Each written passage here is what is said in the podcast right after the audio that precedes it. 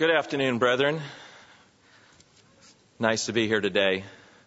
It's even nicer that uh, my cousin, Mr. McNair, there didn't have anything too bad to say about me.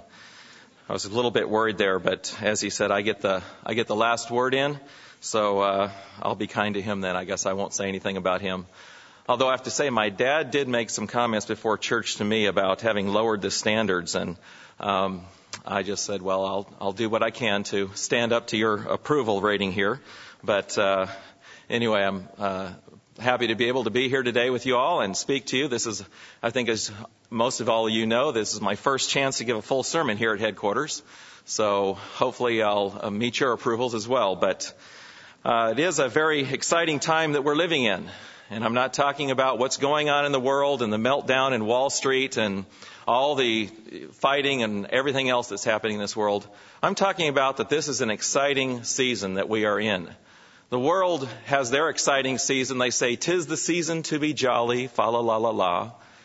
But for us, as we look forward to the upcoming fall holy days, this is truly an exciting time for us. It should be a very exciting time for us as we look forward to keeping the Feast of Tabernacles. How exciting is that? We're all abuzz with where are you going to go and what are you going to do and what are, where are you going to stay and all of those kinds of things. It's exciting as we look forward to the Feast of Tabernacles. But upcoming here just in a few days, of course, we're looking forward to the Feast of Trumpets, which as far as I'm concerned personally is probably one of the most exciting feasts that there really is when we think about it as a Christian. Because that is the time that we look forward to that we will no longer be the way that we are today. We'll no longer be flesh and blood if we have qualified. We will be raised up. We will be made God beings, very sons of God. Turn to 1 Corinthians 15:53 because I think we all know this and I'm not going to spend a lot of time, but I think like I said it is an exciting time that we all want to look forward to and we should all think about as we approach this and as we heard about in the sermonette today, be thankful for it. Be so very thankful for our calling. 1 Corinthians chapter 15, verse 50, Paul writes, Now this I say, brethren, that flesh and blood cannot inherit the kingdom of God. In this fleshly body, we cannot inherit the kingdom of God. It has to be different nor does corruption inherit incorruption. Behold, I tell you a mystery. We shall not all sleep, but we shall all be changed. In the moment, in the twinkling of an eye, at the last trumpet, for the trumpet will sound and the dead will be raised, incorruptible, and we shall be changed. Yes, we shall be changed. If we do the things that God expects of us, if we love Him, if we obey him, we shall be changed. But before this change can take place, there's another change that has to take place in our lives. A very important change that we all have to undergo. Part of that change is what we heard about in the last couple of sermons from Mr. Ames, as he talked about holy, developing holy, righteous, godly character. Our very character has to change. That is so very important. And this character is something that we're not inherently born with. We, don't, we are not born having good character. It's something that we have to develop. It's something that we have to work at day after day after day. We have to continue on yet. It's something that we can only develop if we have surgery. Did you know that? Now here I am, setting new doctrine. We all need surgery. Now, see, I was talking to my dad yesterday, and he was talking about, well, I think I'm going to go, I will live on for a little while longer, at least as long as I don't have a stroke with what you're going to say in the sermon tomorrow. But he hasn't stroked yet, I guess.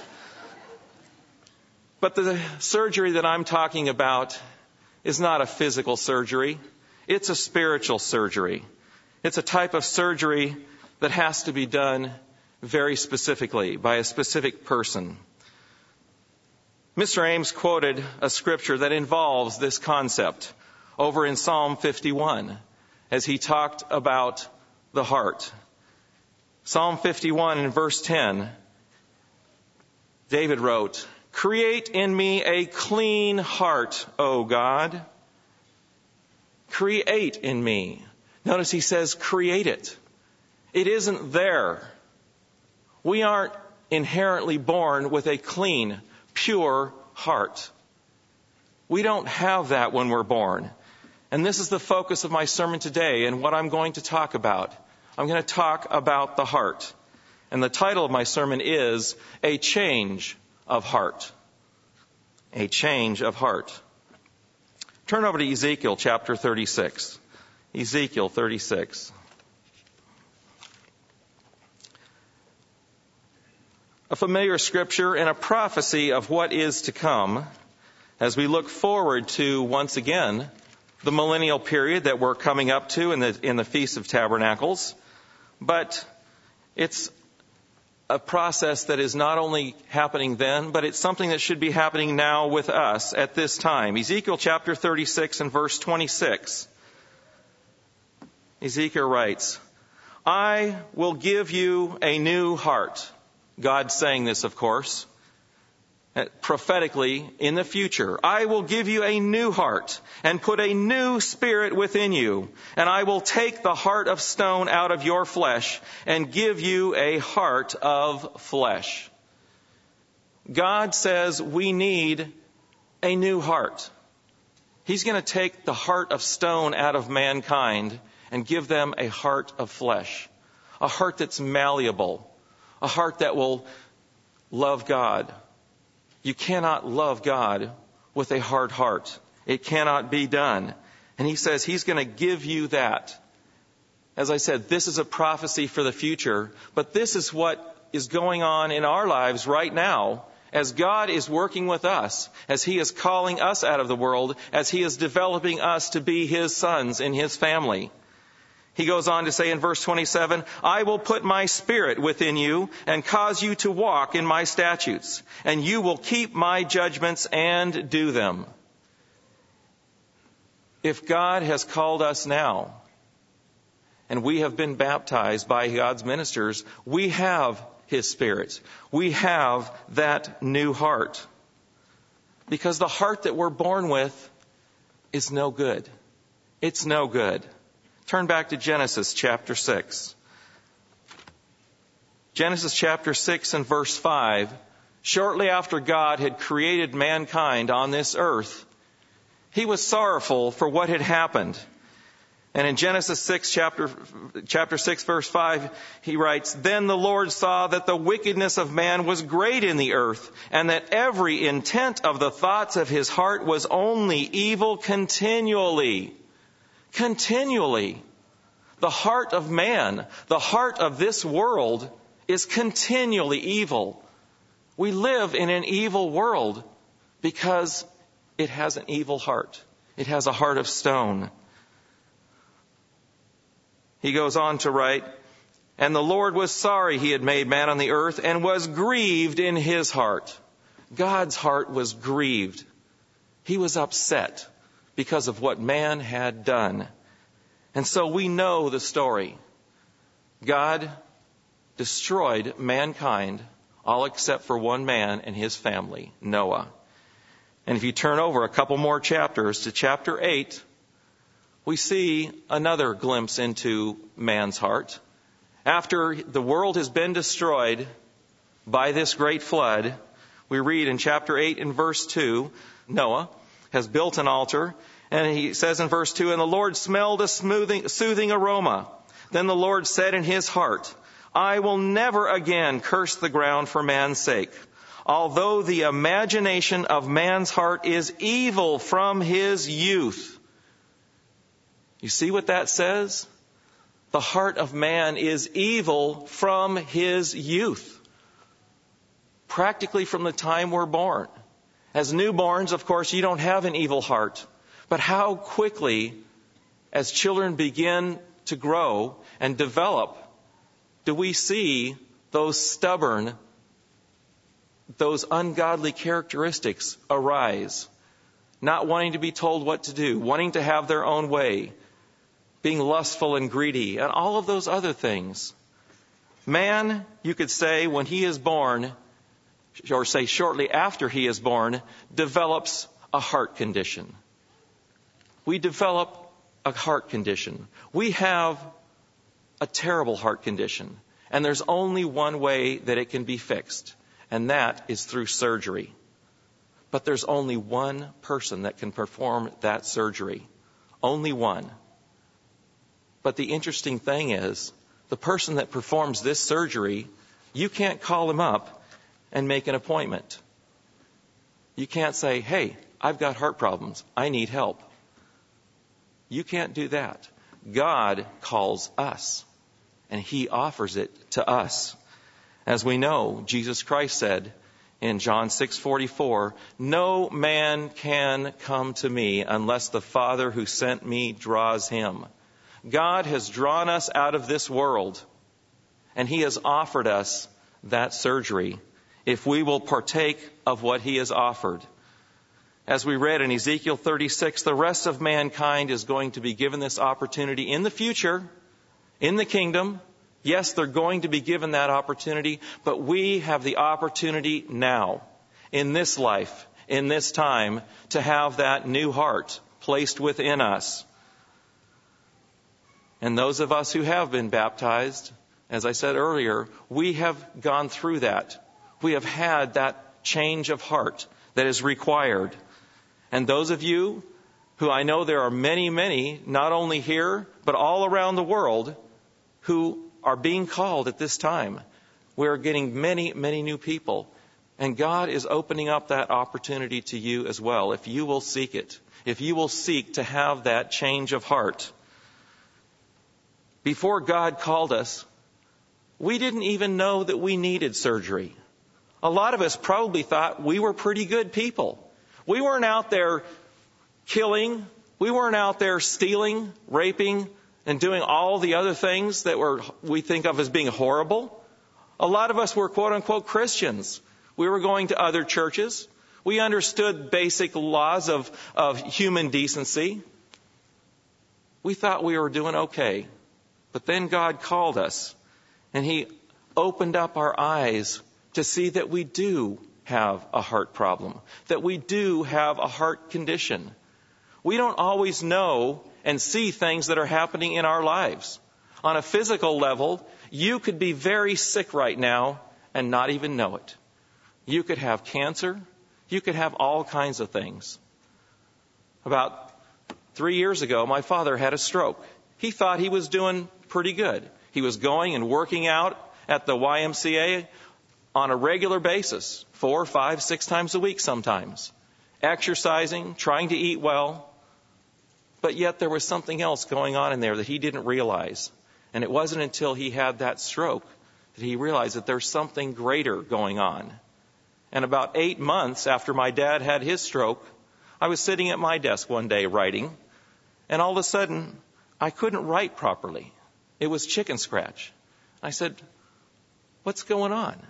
And I tried again and I couldn't write. And I kind of stood up and walked around and I said, This is weird. And I realized that my right side was weak. There was something wrong. It turned out that I too had had a stroke. Fortunately, it was a very mild one, comparatively speaking. But I was, quote unquote, a young man, 30 years younger than him. I thought I was in good shape. I thought I was healthy. I thought I was strong. I found out something that I didn't know because I hadn't taken the time to look to see. I found out I had high blood pressure. At the time I had the stroke, it was probably really high. I don't know what it was. I didn't even go see a doctor for some time afterwards because I tried to deny the fact that it had even happened. But that's another story. The point is, we don't realize what's going on inside of us if we don't actually look for it, if we're not actually paying attention. God expects us to be paying attention to our lives. We've got to be looking at our heart. The fact that God has called us, that He has given us His Spirit, that He's put within us a new heart, a clean heart, it doesn't stay that way unless we're doing the right things. And we got to make sure that we're asking ourselves the right questions and saying, Am I doing the right things with my life? Am I doing what is pleasing to my great God? Turn over to 2 Corinthians chapter 3. 2 Corinthians 3.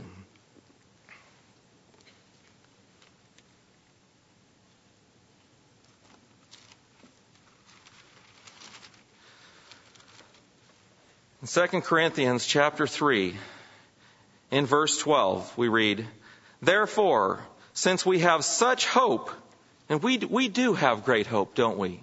We have a hope of a future of eternal life in God's family. Since we have such great hope, we use great boldness of speech.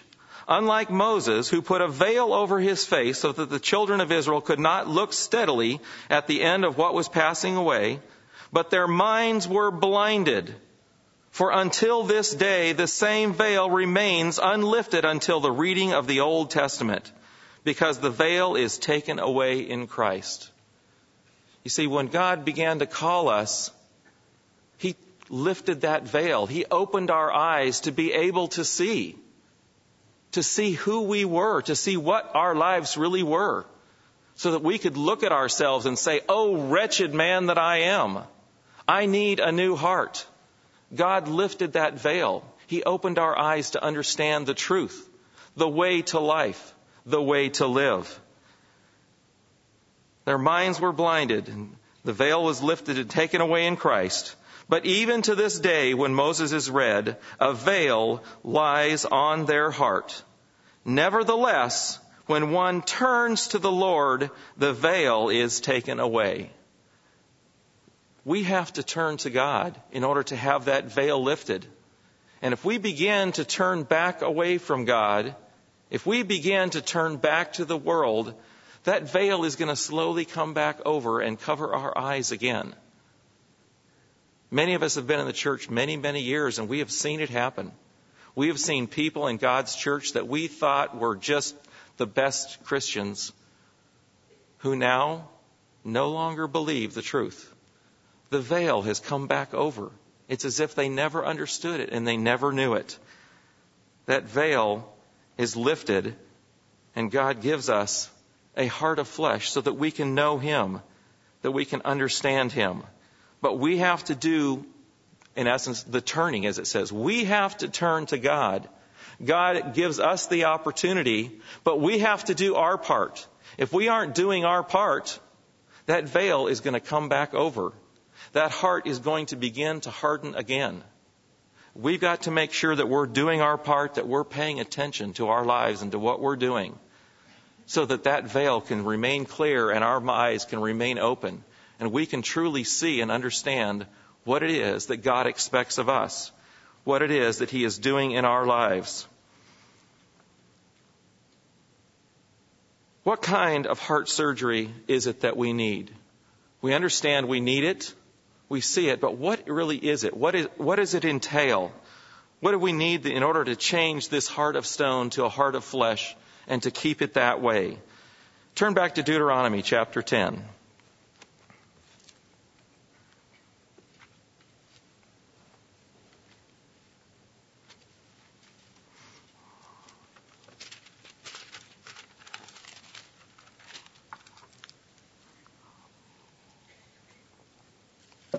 Let's begin in verse 12.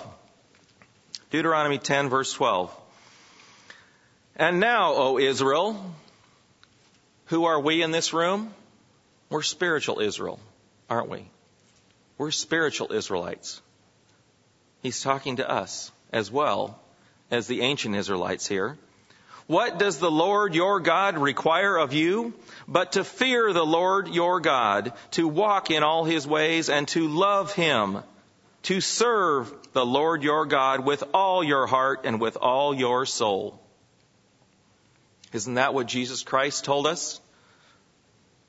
Matthew 22:37 The first and great commandment is to love the Lord your God with all your heart, with all your soul, with all your mind. That's what we're supposed to be doing.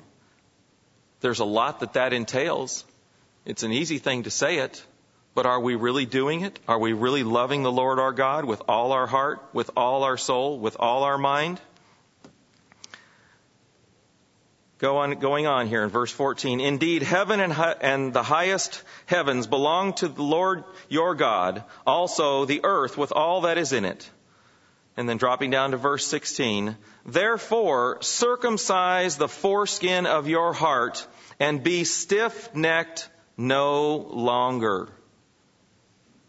You see, the type of circum, the type of heart surgery we need is circumcision of the heart. Our heart is there, but it's got something encased in it, is the way I kind of look at it. You've got a hard casing that's completely encrusted it. And the longer you live in the ways of this world, the thicker that casing gets and the harder it is to remove it. And we've got to make sure that that hardness, that stiff-necked Israelite hardness of our hearts is removed. It is circumcised, it is cut off, and it is put away and out of our lives completely. You see, we can't fulfill what it says here in verse 16 of having that heart circumcised if we don't live what we read in verse 12 and 13. If we don't love our Lord, the Lord our God, with all of our heart, with all of our soul, and with all of our mind, our hearts can't be circumcised. We've got to have that great love, that awe, that respect obedience to Him, obeying Him in all things. Turning over a couple of chapters to chapter 29 here in Deuteronomy, we read a lot of times what is referred to as the blessings and cursings. In verse, chapter 29, verse 1, it talks about that the words of the covenant which the Lord commanded Moses to make with the children of Israel in the land of Moab, besides the covenant which he made with them at Horeb. So he's saying, This is another covenant I'm making with you. At Horeb, when he gave them the Ten Commandments, that was one covenant. He gave them those. Now he's giving them other things that he has to do. And he goes on to say in verse uh, 2 that now Moses called all Israel and said to them, You have seen all that the Lord did before you in the did before your eyes in the land of Egypt to Pharaoh and in all the servant and to all his servants and to all his land the great trials which your eyes have seen and the signs uh, and those great wonders yet the Lord has not given you a heart to perceive and eyes to see and ears to ear to hear. Israel ancient Israel had not had that veil lifted. They didn't get it in spite of all that they saw, they still didn't get it because their heart was still hard. They hadn't had a change of heart. They had seen these things, but they hadn't given their lives to God. They didn't have God's Spirit. They didn't have that new heart within them. And so, going on then through in, in chapter 30, we read then on about when all these things, in, verse 1, now it shall come to pass when all these things come upon you, the blessing and the curse which I have set before you, and you call them to mind among the nations where the Lord your God drives you, and you return to the Lord your God and obey his voice according to all that I command you, you and your children, with all your heart and with all your soul, that the Lord your God will bring you back from captivity. We read about what happens when they're brought back from captivity, didn't we?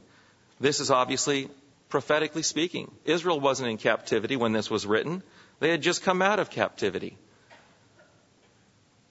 He says, I'm going to bless you if you do these things, if you keep my covenant, if you obey me. Dropping down, let's pick it up in verse 14. But the word is very near you, in your mouth and in your heart, that you may do it. God's word has to be in our heart so that we can do it, so that we can live it. And then in verse in verse 17, but if your heart turns away so that you do not hear and are drawn away and worship other gods and serve them, I announce to you today that you shall surely perish. Ancient Israel is told, if your heart turns away from me, you will die. Spiritual Israel, if our heart turns from God and we allow ourselves to turn away, we will not only die physically, we will die spiritually. And that's much worse. We've got to make sure that our heart is right. Verse 19, I call heaven and earth as witnesses against you today uh, against you that I have set before you life and death, blessing and cursing. Therefore, choose life, that you both and your descendants may live.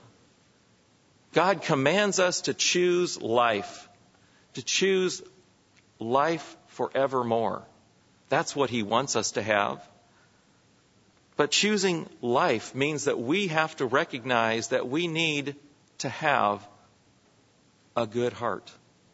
We need to have that surgery, to have that new heart put within us, and we have to maintain the health of that heart. If we don't do that, we are choosing death. The heart is one of the most vital organs in the body. It probably, you would say, is the most vital organ because you take someone's heart out and they are going to die immediately. You can take many other organs out and you'll live. But without a heart, you're dead. You're stone dead. The heart we're talking about today is not a physical heart, as I said, but it's a spiritual heart. But that heart being good and that heart beating, that heart is much more important than this physical heart that's beating in my chest. It's much more important. Without that spiritual heart beating, we will die spiritually. The spiritual heart is in a kind of a cardiac arrest if we turn away from God. A physical heart can be revived. It can be given new life. But if we turn away from God, we choose death. We choose to die.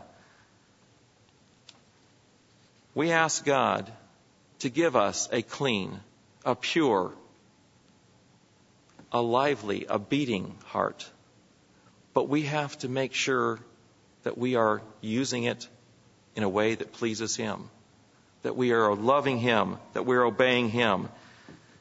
We ask Him to remove that stone covering, as it were. Day after day, as we go through our lives, we're going to go up against all kinds of trials and tribulations and problems. And sometimes we kind of turn away a little bit. We're not as close to God as we should be. And hopefully, at a point, we begin to recognize that and say, I have got to get back to God. I have got to get closer to God. And so we go to Him and we say, God, remove this hardness that is starting to form across around my heart. It's cutting off the flow of blood, the spiritual flow of blood. God's Holy Spirit flowing through us is cut off if our heart is not good, if our heart is not right. And so God will jumpstart our heart spiritually speaking, so to speak, if we do seek Him, if we do ask Him. The Apostle Paul wrote at length about circumcision of the heart and circumcision in general. Turn back to Romans chapter 2. One quick scripture. There's many places that he talked about it. But in chapter 2 of Romans, he went through quite a bit. I'm just going to read a couple of verses here. Let's pick it up in verse 25. For circumcision is indeed profitable if you keep the law. You have to keep the law. You have to obey God. God is not going to circumcise our hearts if we are not keeping the law, if we are not obeying Him. For the name of God is blasphemed among the Gentiles because of you, as it is written. For circumcision is indeed profitable if you keep the law, but if you are a breaker of the law, your circumcision has become uncircumcision. Picking up in verse 28. For he is not a Jew who is one outwardly, nor is circumcision that which is outward in the flesh, but he is a Jew who is one inwardly, and circumcision is that of the heart in the spirit, not in the letter. The physical circumcision just has physical benefits. The spiritual circumcision that we're talking about here today has lifetime benefits, eternal benefits. That's what we have to seek. We have to make sure that we are watching and paying attention, asking ourselves, what kind of condition is my heart in? Where is my heart? We've got to make sure that God is leading us and guiding us in every direction in every facet of our lives. Because if we don't, we're going to end up veering off to the side. we're going to end up getting distracted. We're going to end up turning away. But if our heart is right and we are seeking God and loving Him with all of our heart, with all of our soul, and with all of our mind, God will help us through the difficult times. He will give us the strength that we need to carry on. The circumcision of the heart that occurs at baptism and the laying on of hands is not the end all. We know that. It's just the beginning. God has put within us that clean, pure heart at that point in time. But now we've got to make sure that we keep it nice and clean and pure. You ever buy a new car? You drive it off the, the lot and you're just so proud of that car. It's shiny and clean and bright. The tires are Armor All. The chrome is all shining. The windshield doesn't even have a bug splatter on it. And you want to keep it that way. You want to keep it immaculate. You want everybody to say, wow, that's nice. I like that. You really take good care of your car. It's important to you. It's just a physical thing. It's just a physical thing. If we care that much about keeping our car clean, how much should we care about keeping our heart clean? What's more important? What's more important in our lives? We've got to make sure that we are keeping that clean, that we're doing everything that we can, looking at that car, if you will, day in and day out. You see a little speck of dust on it, you wipe it off. You drive down the road and get a bug splatter on the windshield, you get out the Windex and clean it off. It's important. Because if we allow that car to get dirtier and dirtier, eventually it's just going to be another old car on the road that nobody cares about. We've got to make sure that we're keeping our heart clean, that we're keeping our heart strong. We've got to exercise it. When a person has a stroke or a heart attack, let's say a heart attack, your heart stops, they jumpstart your heart, they get out the defibrillator, bam, you know. What happens? Guy jumps up off the table. Hey, thanks, doc. See you later. Heads off down the road. Good to go, right? Not quite the way it works, is it? It takes hard work to get back in shape. If you've ever known anybody that has had a heart attack and heart surgery, it takes time. It takes time and it takes a lot of effort. You have got to change your life. I had a client years ago that had a stroke. And the doctor told him flat out, he said, if you don't change your life, the next time you're not going to be so lucky. He walked away from his first stroke and it scared him. He used to drink like a fish, smoke like a fireplace, and swear like a sailor.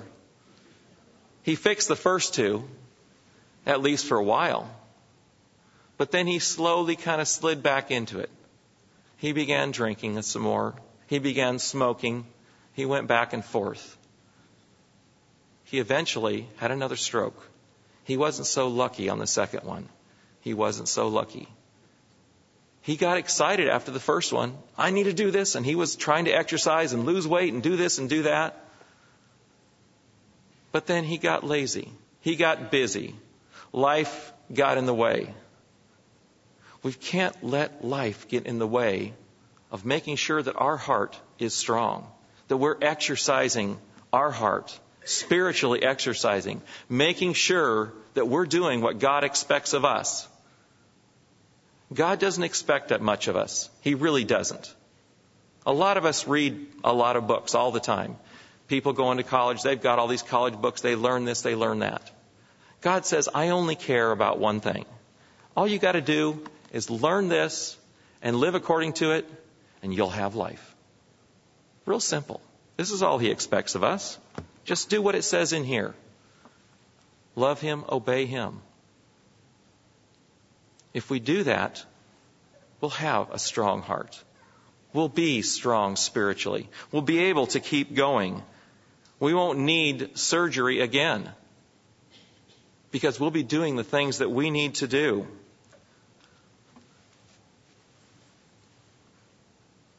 So we have a bad heart. We talked about that. And then we get surgery to repair it.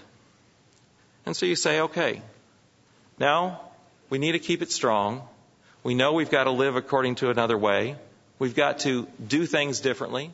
We've got to eat differently, spiritual food. We've got to think differently. We've got to act differently. It's not easy. It's easy to say. It's not easy to do. It's not. Many people have tried to do a lot of things. And as we look back at examples in the Bible of people that we can look at and say, you know what, this person really had a good heart.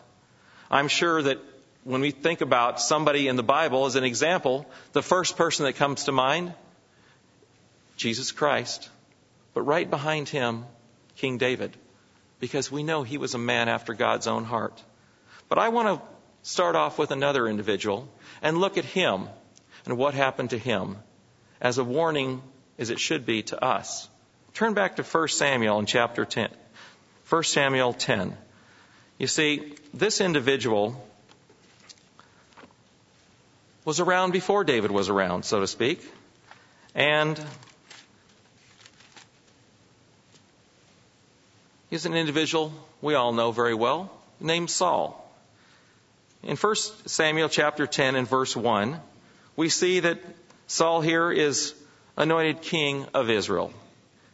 In verse 1 says, Samuel took a flask of oil and poured it on his head and kissed him and said, Is it not because the Lord has anointed you commander over his inheritance? When you have departed from me today, you will find two men by Rachel's tomb, and I won't read all through that, but he told him what was going to happen to him. And so picking it up then in, in verse, uh, chapter 6, we read after, after Samuel had, had gone on, he says, Then the Spirit of the Lord will come upon you. I'm sorry, Samuel's saying this. Then the Spirit of the Lord will come upon you, and you will prophesy with them and be turned into another man. He says, You're going to change. You're going to become another man. God's Spirit is going to come upon you. It's going to change you. And so he goes on and let it be when these things, when these signs come to you that you, as you do as the occasion demands, for God is with you. He said, God is going to be with you. He's going to change you. And so we see down in verse, in verse 8, it says, So it was when he had turned his back to go from Samuel that God gave him another heart. And all those signs came to pass that day. When they came there to the hill where the group of prophets to meet, there was a group of prophets to meet him, then the Spirit of God came upon him and he prophesied among them. Saul was given a new heart. He wasn't given a bad heart. God doesn't give evil gifts. God only gives good gifts. Saul was given a pure heart and a clean heart. But he didn't do with it as he should have, as we all know. If you drop over a couple of chapters to chapter 13, we see that in verse 1 here, one year, one year after he had reigned as king over Israel is when this next thing takes place. And once again, without going through the whole story and taking the time to go through it, most of us know the story. Saul decides that he needed to get this offering done. Samuel wasn't coming on time. And so finally he says, I'm just going to do it myself. I'm just going to do it myself. I'm going to do it my own way. I'm not waiting on Samuel. And he knew better. It wasn't that he was ignorant and thought it was okay. He knew better. He understood this is not something that the king does. This is something that the high priest does.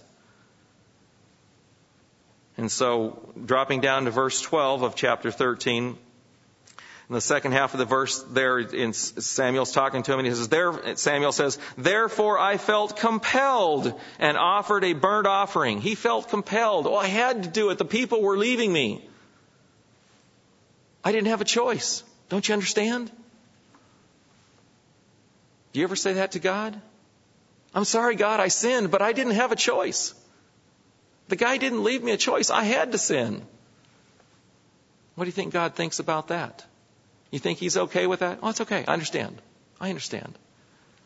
Yes, he does understand. He understands absolutely that you sinned. That you allowed your heart to turn away from him. And Samuel said to Saul, You have done foolishly. You have not kept the commandment of the Lord your God, which he commanded you. He said, You knew this. You haven't kept God's command. You disobeyed him. For now the Lord would have established your kingdom over Israel forever, but now your kingdom shall not continue. The Lord has sought for himself a man after his own heart. Samuel says, God wants someone who has a godly heart, godly character, someone who's going to obey him. And so, as we understand, Samuel continues on his way. And God took away his kingship from him. God said, I'm going to give it to another man, a man after my own heart. And so over in chapter 16,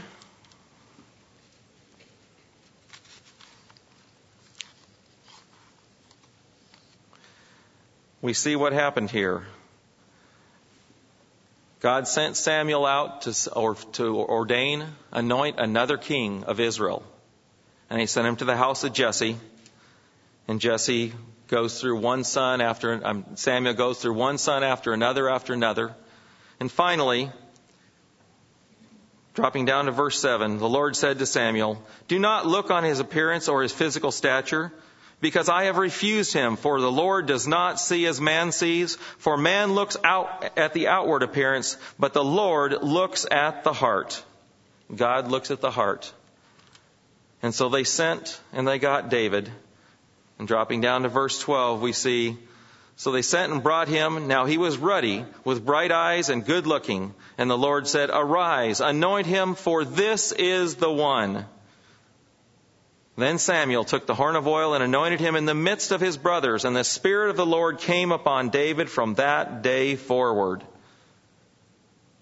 Once again, God said, This is a man after my own heart. And God's Spirit then came upon David, just as it had come upon Saul. And I'm sure it doesn't say it here, but I'm sure that in essence God gave him a new heart as well. A new heart to be able to do great things. Just as God has given us a heart that we can do great things. Not necessarily physically as David did, but spiritually. And we know what David was able to do because David was a great man. God's Spirit was with him. And eventually it was in him. God's Spirit was with Saul, not necessarily in him, but with him. But he didn't use it. And if he had used that, God would have given him his Spirit, just as he did David. But David took what God gave him. He took that heart and he went forward and he did great things. You just turn over another chapter here to chapter 16. Of course, we see the example of David going up against Goliath, going up against a giant. He didn't worry about it. He understood I'm a different person. I have special help. I have God's Spirit. I have a heart that will get me through this, that will help me to do this great thing. This uncircumcised Philistine has said these things about my God. I'm not going to take it sitting down. Nobody else would do anything about it. And David says, I can't stand here idly and just let this go on. This is not right. He stood up. He had great courage. And he went and he fought Goliath. Wasn't much of a fight, was it? Here you've got a guy that's, who knows, 12, 14 feet tall, all kinds of speculation on what his height might have been. Maybe he was just a short 10 feet tall. We don't know. Bigger than most of us here, I think. But David, he looked at him, and here's David. It says he was, wasn't that big of a guy. Saul was a big man. Saul stood head and shoulders above the Israelites. David tried to put his armor on and he couldn't even get that on because it was too big and bulky on him. He says, I can't go out there with this stuff on and fight. He just went out there in his regular old clothes. He took a slingshot to a gunfight. And yet what happened? He won.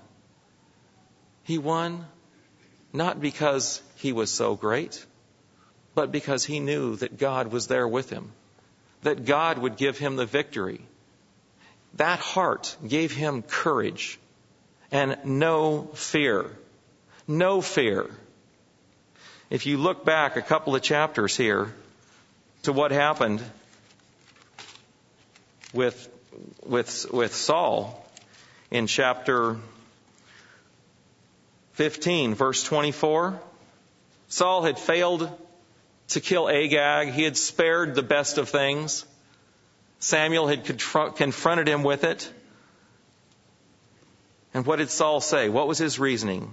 Chapter 15 verse 24. Then Saul said to Samuel, I have sinned for I have transgressed the commandment of the Lord and your words.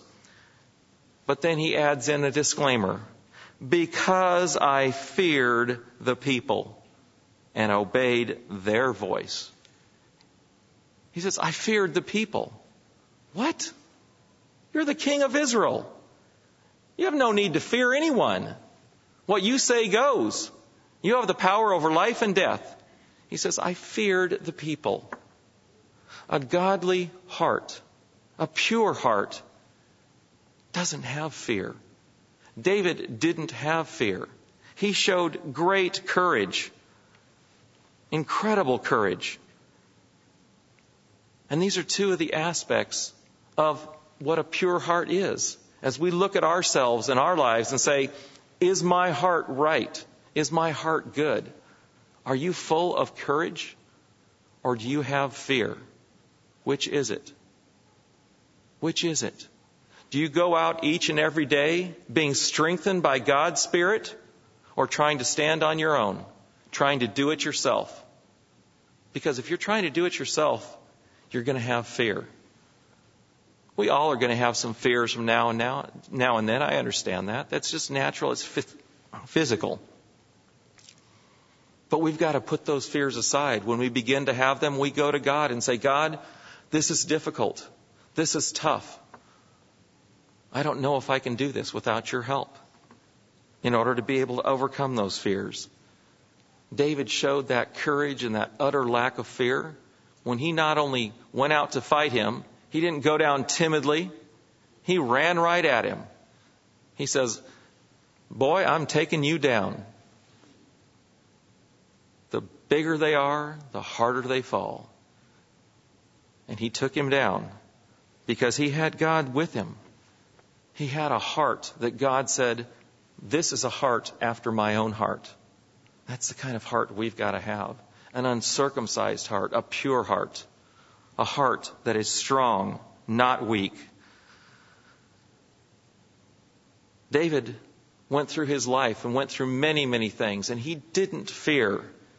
If you turn over to Psalm 23, a very familiar psalm, but something that just shows that whole attitude that he had of knowing that his life was in God's hands. The Lord is my shepherd, I shall not want. He makes me to lie down in green pastures. He leads me beside the still waters. He restores my soul. He leads me in the paths of righteousness for his name's sake. Yea, though I walk through the valley of the shadow of death. You think that might be a reference to what was going on there when he fought Goliath? Yea, though I walk through the valley of the shadow of death. David had to know that on a human physical level, he could not ever prevail against Goliath. And yet he went right in there fearlessly. Yea, though I walk through the valley of the shadow of death, I will fear no evil, for you are with me. Your rod and your staff, they comfort me. God should be a comfort to us. As we face difficulties in life, we don't fear them. We go to God with them, and God will comfort us. He will help us through them if we go to Him. When God performed the surgery of circumcision on our hearts, He gave us His Spirit to go along with it, to strengthen our heart. Turn to 2 Timothy chapter 1.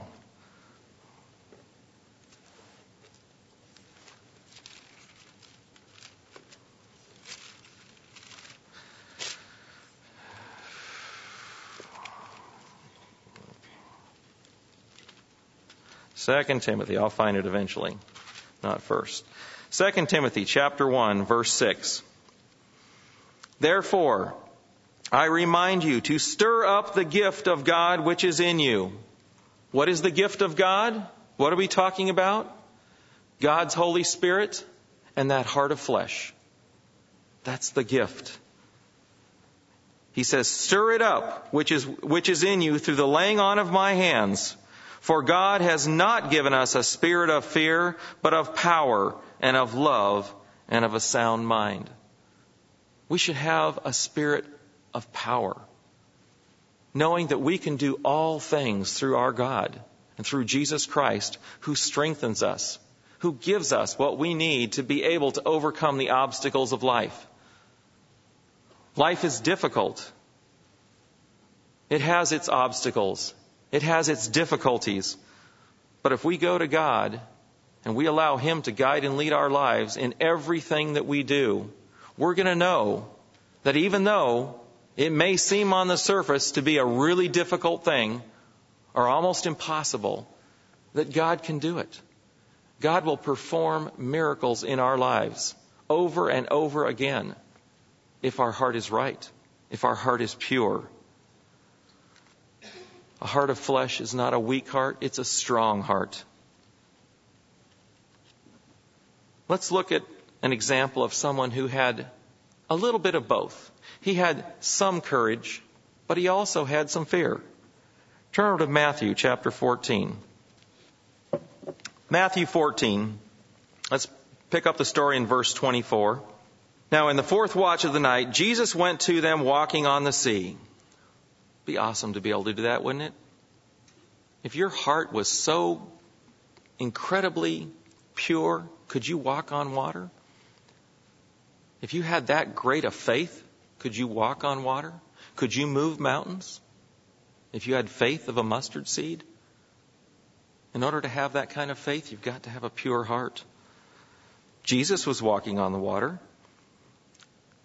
It says, now, in the fourth watch, Jesus went to them walking on the sea. And when the disciples saw him walking on the sea, they were troubled, saying, It's a ghost. And they cried out for fear. But immediately Jesus spoke to them, saying, Be of good cheer. It is I. Do not be afraid. And then Peter, he looks out there and he sees him and he says, Wow, that's really cool. Can I do that? Can I come out there? Jesus says, Sure. Come on out. Come see me. Come out and come be with me. So, what happens? Peter, he jumps out of the boat. And lo and behold, he's walking on the water, isn't he? But what happens? Verse 30. But when he saw that the wind was boisterous and he was afraid and beginning to sink, he cried out saying, Lord, save me. And immediately Jesus reached out his hand and caught him and said, Oh, you of little faith, why do you doubt? Little faith. He had initially the impetus to do it, but yet he didn't have enough faith. He wasn't close enough to God. He took his eyes off what he needed to be paying attention to, and he began to sink he began to sink. You see, Peter didn't quite have a new heart yet. God was working with him. The veil was being removed, but he didn't have God's Spirit quite yet. That wasn't given until sometime later at the day of Pentecost, was it? He'd forgotten about all the miracles that Christ had done. He'd forgotten about all the great things that he had seen happen, and he suddenly got stuck in the here and the now, and he began to fear. He looked around at the waves and said, Oh, wait a minute. What am I doing? What was I thinking? He didn't have that perfect heart. He still had some fears to overcome. Eventually, as we know, he did. What if David had doubted just a little bit? What would have happened to him? Well, obviously, he didn't. He didn't fear. He went straight at it. I'm sure that he had to summon up all the courage that he could to be able to step out there and go up against that giant, but he did do it. And he put that fear aside and he went right out there and he did it. He had what Peter lacked. He had absolute, total faith and trust in our great God. And that's what we have to make sure that we have. If we don't have total faith and trust in our God, our heart is not pure. Our heart is not clean. It's got a little bit of dirt on there that needs to be cleaned up, to be cleaned off. Peter had a little faith, but not enough. Not enough to get him through that particular trial. And so he looked down and he began to sink. We've got to make sure that we keep our eyes focused on the goal of where we're going and what God is doing in our lives, and making sure that we aren't getting caught up with the here and the now. Because when we start getting focused on every little thing in the here and the now, we lose that big picture of what's really going on in totality of our lives. What God is doing with us. It isn't easy because naturally we, we, we see what's happening right now in my life. I'm hurting. I'm in pain. I'm suffering. I really need this. And sometimes we get so distracted with those things that we take our eyes off of where they should be. We lose the faith that we should have. Faith is a big component to having that pure heart, that clean heart that God desires to be a man or a woman after God's own heart. No fear, courage, and faith are three attributes that we must put on to keep our hearts from turning to stone.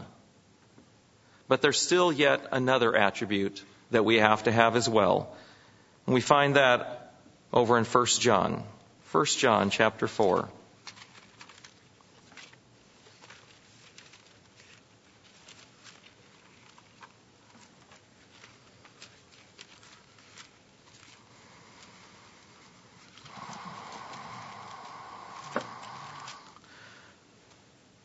1 John chapter 4 verse 17. Love has been perfected among us in this, that we may have boldness in the day of judgment, because as he is, so are we in this world.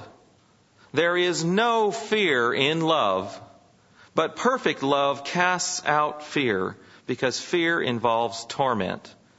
But he who fears has not been made perfect in love. We love him because he first loved us. A perfect heart, a clean heart, a pure heart is going to have perfect love. Love, first and foremost, for God loving Him with all of our heart, with all of our mind, with all of our soul, and love toward our fellow man. Absolute perfect love. Is your love perfect? Do you perfectly love every single person in this room? Or do you have animosities? Do you have con- contentions and those types of things? We need to make sure that we're looking at our lives and saying, Am I really exemplifying this trait of being full of love, having the love of God flowing out from me It isn't something that we just hold inside. It's got to go out from us to others, showing that we really care about others more than ourselves. Being willing to lay down our lives for our fellow man. The absolute ultimate show of love toward our fellow man is having that attitude. Looking to others, esteeming them better than ourselves. This is the kind of love that God expects us to have. Jesus Christ lived a life of love.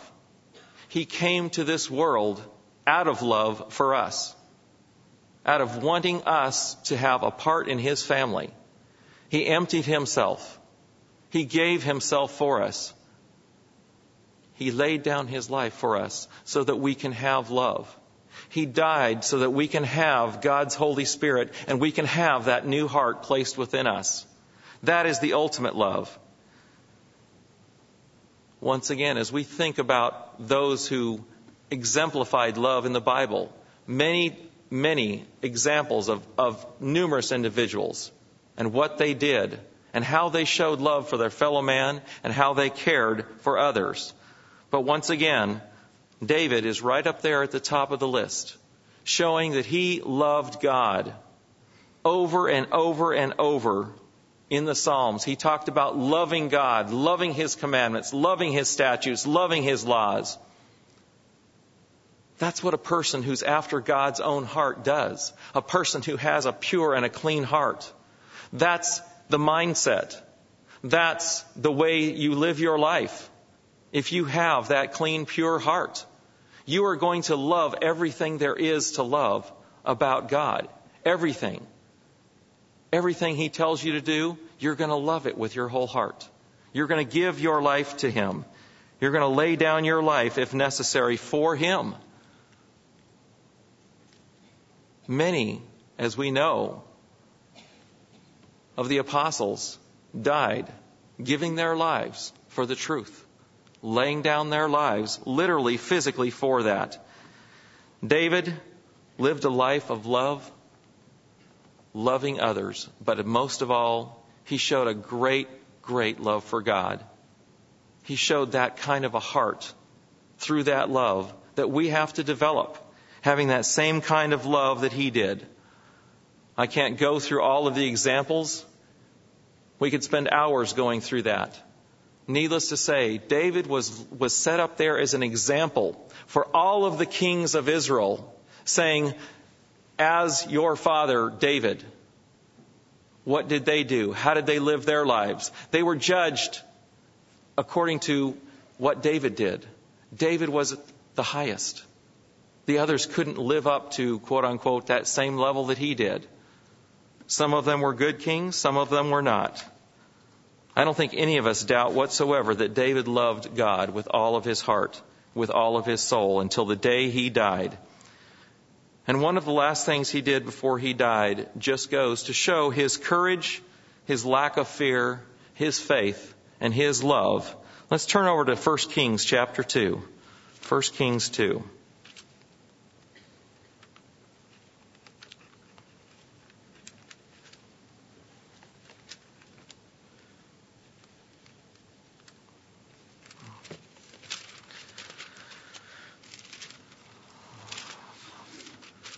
1 Kings chapter 2, and let's just begin here in verse 1. Now the days of David grew near that he should die, and he charged Solomon his son, saying, Now, let's stop right here. David knew he was going to die. And so he calls his son in and begins to talk to him. Do you see any fear there? Do you see that he feared death whatsoever? No. He said, I'm going to die. That's fine. But here's what I want you to do. And so he talks to his son. He says, I go the way of all the earth. Be strong, therefore, and prove yourself a man. He's encouraging his son to live a way of life as he lived a way of life. He says, Be strong, be courageous and prove, and prove yourself a man. being the king of Israel, if you just tell everybody else to go out there and do it, and you don't get in there and do it with them, you're not proving yourself a man, you're proving you can give orders. David got out there on the battlefield and he fought. He fought hard. He laid his life on the line. And he was respected for that by his men, by his country. They knew what he had done. He didn't just have the kingship handed to him on a golden platter and he just sat nice and safe in his in his throne room and in his you know city or whatever. He went out there. He fought. He fought hard. God expects us to get out there and to fight too. We can't just sit at home doing nothing. We've got to be courageous and strong and go out and do the things that god expects of us if we're just sitting at home and minding our own business saying well i'm reading my bible and i'm praying but are you really getting out there and are you really doing anything? Are you actively involved in the work? Are you really setting an example, being a light to the world? Or are you hiding your light under a bushel? What are you doing? David said, Be courageous, go out there, prove yourself a man, and keep the charge of the Lord your God to walk in his ways, to keep his statutes, his commandments, and his ju- judgments. He says, You obey God. Have a right heart, a pure heart, and a clean heart. If you do, God will bless you. He goes on to say, as it is written in the law of Moses, that you may prosper in all that you do and whatever, wherever you turn. He says, there's a blessing if you do it this way. If you obey God, you'll be blessed. If you don't, you'll be cursed. Obey God, obey His commandments. And that's what God is saying to us. You obey me and my commandments. You clean up your heart, clean up your act, and I'll bless you. If you don't, you'll be cursed. That the Lord may fulfill his word which he spoke concerning me, saying, If your sons take heed of their ways and walk before me in truth with all their heart and with all their soul, he said, You shall not lack a man on the throne of Israel. God made a promise to David. And David knew that God would keep it. God was faithful to keep his promises. And he said to his son, You do these things and you will be blessed. God has promised it and it is sure. It will happen. It will happen. If we do the things that God expects of us, we do everything in our power to make sure that we are spiritually strong, that our heart is beating strong, that it is being circumcised regularly, getting rid of the parts that are no good, cleaning it up, making it pure and right before our God, God will bless us. There's many things that we have to do. And the things I've talked about today are just a few of the things that we have to do in our lives. I realize that. But it's just a reminder, just a reminder to say, where am I with God? Where is my heart? What does God see in my heart that I don't see? Go to God and ask Him. Say, God, show me where my heart is. Show me what you expect from me. Show me those areas that I need to clean up that I don't see. Because if we do that, God will show us. He will lead us to what we need to know and to understand. We've got to make sure that we don't fear man, Satan, or anything else, but that we only fear God. And we have courage to go out and do whatever it is that God requires of us. Whatever it is, you're willing to do it. Have that courage. Courage to go through the trials and tests of life knowing that there is an awesome future in store for us if we will do these things. We've got to have a repentant heart, repenting, asking God for forgiveness and for help, to help us to clean up our heart, to make it pure, to make it right. And we've got to show that through love, love for one another and love for God, that we are doing our part. We love God. We love His commandments. We love everything that He has for us. We don't, we're thankful as we heard in the sermonette today. Be thankful for whatever comes along. Count it all joy when you enter various trials? Yes. May not seem joyful at the time, but ultimately we look back on some of these things and we say, you know what? This really was for my own good. God's love has got to transcend everything else in our lives.